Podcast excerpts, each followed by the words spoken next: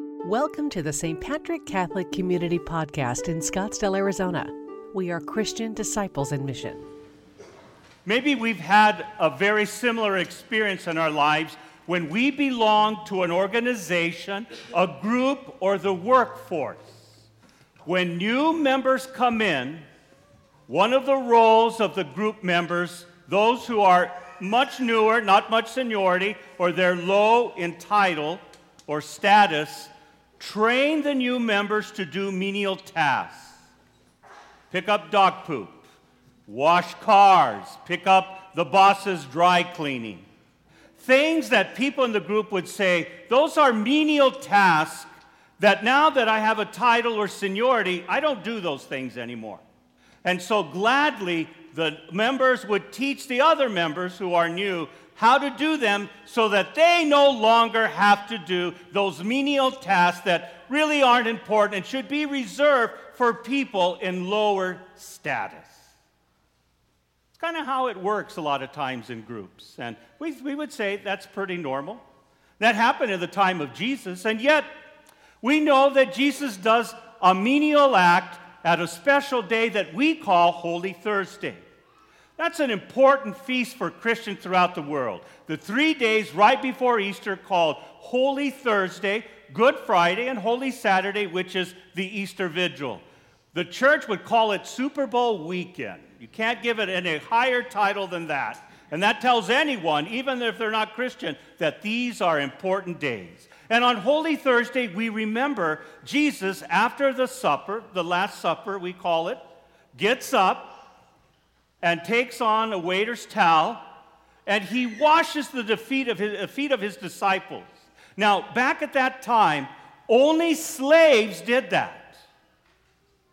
People with any status, with honor, prestige, would never, ever think of washing the feet of others. And yet, Jesus instructs his disciples afterwards You see, you called me rabbi and teacher and Lord, and indeed I am, but I also washed your feet, a task that is meant for new employees, people who are low on the totem pole, people who really aren't valued or seen as important in the organization. And Jesus says, if you wish to follow me, all of us must do the same. Not just for clergy or people who give their lives over in a religious way, everyone. Everyone is asked to do the same thing. And so the question I would ask you is this does Jesus simply do that so that when he dies and when we die and go into heaven, are the roles reversed? In other words, all eternity is meant serving God because that's what our religious language says. Oh, God, you're mighty. You're on the throne. You're the judge of all. You're the big guy. You're in charge of everything. And so eternal life must be at the table, but we wait on you. You sit at the title of the throne and you are there worship because that's what we're supposed to do, and, and we're taught that. But if love is service, if Jesus was fully human and fully divine, maybe when we die and enter into the eternal banquet, maybe it's God who meets us with a waiter's towel and maybe eternity might be God waiting on us at the banquet table. Is Jesus really someone who says, okay, disciples, I'm going to wash your feet, one of the most menial tasks, but boy, when we get to heaven, you're going to wait on me for all eternity. Get used to it. Is Jesus a fake? If God is love and the perfection of love, and love means service of others towards one another, being the servant of all. Does God stop being that in heaven? And Jesus tells us through the Gospel of Mark then that if we're seriously going to be called disciples, we must be the servant of all. And that means that in any leadership role, that we don't look for blind ambition, that we don't look for glory, and we don't look that it's all about me and my freedom, my rights, and my thoughts. That has no part of discipleship. In first century Palestine, there are groups called factions. There's a leader with followers. That would include Jesus' group as well. And it was very common at that time for people in the group to be buddy buddies with the leader. So, what James and John do today is very familiar with the people of that time. And they go up to Jesus and say, Jesus, when your glory comes and everything of your kingdom will be revealed, can we have a place of honor? And you know, they do that because they only concerned with the leader and they have no relationship with others in the group. That's very common at that time. And so when the disciples become indignant towards James and John, they're not upset because they broke Jesus' rule and preaching. They're upset that they beat him to the punch. They thought, wow, you got there before us. That's not fair. They too would want that, and that's how groups would operate. Well, here's what's funny in Matthew's gospel, James and John's mother plays the bad role. She's the one that goes to Jesus and says, Can you make sure my sons have a corner office in your new group? In Luke's gospel, he says nothing. And that's why I love Mark's gospel. Mark constantly shows the warts, the brokenness, and the lack of intelligence of disciples. It is the most real of all the gospels that talk about how the disciples had a hard time in figuring out. But Jesus is clear in his teaching today. Look, if you want to be great in God's kingdom, if that's important, you must be the servants of all and loving others. Servant leadership is the only way that Jesus says that's how it happens. Some of you are leaders by title. Maybe you started a business. Maybe you worked your way up. Maybe you've earned a degree or something that gives you a title. That's one form of leadership. For others, it might be thrusted upon you. You're a leader of the family, you're a leader of a group. And sometimes those titles aren't given, they just happen because people look at you. A lot of my players at Sunnyslope over my 12 years there, when I coached football there, some of my players were not popular, that were leaders. They weren't the superstar quarterback, but they showed up and they worked and they were a model and example. That's also a form of leadership. Think about women in the church, including our parish. Think about the inability to have good titles of prestige or power or leadership. That's not always easy available to women. And yet, this parish, along with any parish on the face of the earth, would fall apart if it weren't for women. Hmm? That's true. And they are, happen to be leaders. Even though they don't give the title, that happens. So, all of us are a leader at something in our lives, whether the title given, recognized, or something we do just out of the love of our heart. And Jesus is saying this that we must have the concerns of others before our own. We've learned a very painful lesson in the church, and we're going through it right now. That when the pandemic began, the modeling that was given, unfortunately, by some places is what about our rights to worship? What about our rights to gather together and have sacraments? You're taking that away. And yet, parishes like ours and other parishes and other churches thought of people first. Why? Because that's what the gospel demands that the concerns of people, their fears, their anxieties, their worries are met and thought about and cared about. That wasn't popular with everyone, and that's the way it goes. But exactly today's gospel says any good leader, anyone who's a disciple, thinks and has concerns in the needs of others. And so Mark is reminding us that people matter. And people are first in their concern, even many times before our own. It's easy to do it with people we love and are in relationship with. Might be easier, not always, but many times. But it's a lot harder when people don't behave properly, don't respond properly, are not grateful. But yet we're still called to be servants of others.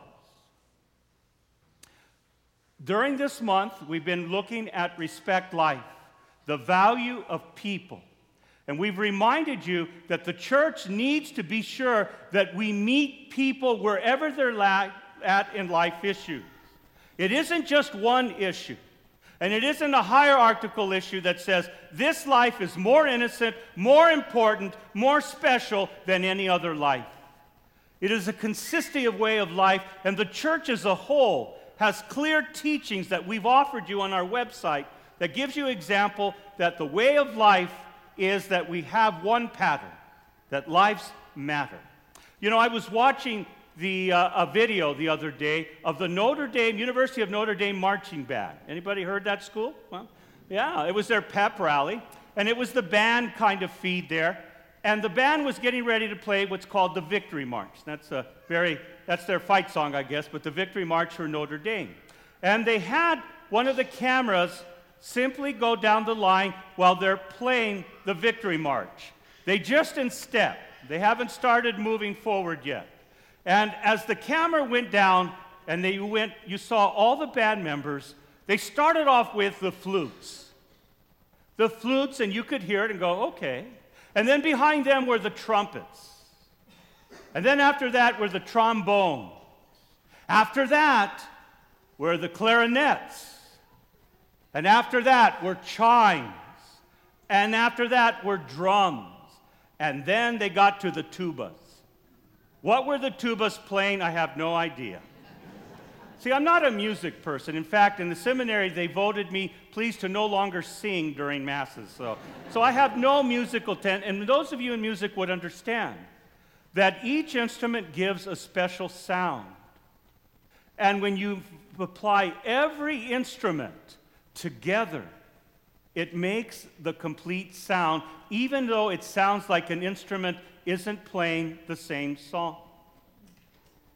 Isn't that true with life issues in church? Some of you are fully immersed into taking care of the elderly. That's your role right now, and that's all the energy and time you have for. Isn't that life, even though you're playing an instrument that we don't understand, some of us? Isn't dealing with a sick family person that you have to make many hospital trips and wait for medical news. Isn't that an instrument that you're playing that sounds different? Those of you who are concerned about the unborn or children growing up, isn't that an issue that's important that may be touching your life there? And it may sound not like the plea of the whole group. Those of you who honor the homeless, those in prison, those who are in the dying process, those who have mental illness or mental health problems. That becomes your focus and your instrument. But when the church comes together and we have one consistent message of all life, it makes a beautiful sound. And so, if we keep saying, because you're not passionate about my issue, you're not a real Catholic, you're not really pro life, you're not doing what we're supposed to do, that's not the teaching of the church. That's people's opinion. But in this room, you are all being pro life in some issue because it's the most important thing now you're dealing with. And yet, when the church comes together for sacraments like this, you make a beautiful sound of pro life. Because each of you play your own tuba. Tubas make, no, they make the weirdest noise. what are you playing? I don't know. They just told me to play the tuba. Well, some of us, it sounds like we're playing the tuba, but we're doing what we can. And so during Respect Life, please go to our website. We have clear, concise Catholic teaching of why we consider all life important. Also, there are different issues you can look at to pray, to reflect, and even act on. It might be exactly where you're about to enter into. And your life and the way you respond to life consistently matters. This week, let's take a look at Maggie's Place, one of the many issues of life at St. Patrick's that is consistently lived in the way that our church teaches in its teaching how we ought to live.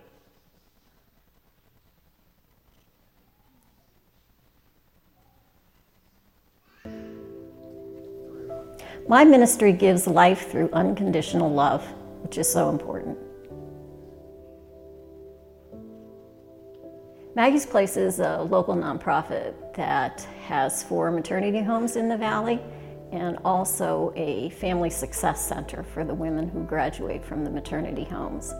And the manner in which we support life is we are pro life. We bring women into the homes um, so that they can have their babies and that they have um, mentors that um, they can use to develop skill sets that will allow them to raise their children so that they're not um, concerned with um, fear in the process of being pregnant and um, raising their children. Supporting the life of the mom with her new baby, I think we do something for the lives of the volunteers that come into the home and also for the AmeriCorps uh, volunteers who are mentoring the women in the home. AmeriCorps volunteers come in and spend a year or two living in community with the, uh, the women. They're getting to know the moms, um, and it's really exciting to see those moms grow. Um, they may come in, they're afraid, they don't really want to speak with you, they don't, you know, they're, they have problems sharing. And then several months later, they're telling you everything, maybe telling you more than um, you really want to know, but um, they're, I mean, it's just a wonderful experience. From the moment of conception until the last natural breath, we respect life. Thank you for listening to the St. Patrick Catholic Community Homily Podcast. We are Christian disciples in mission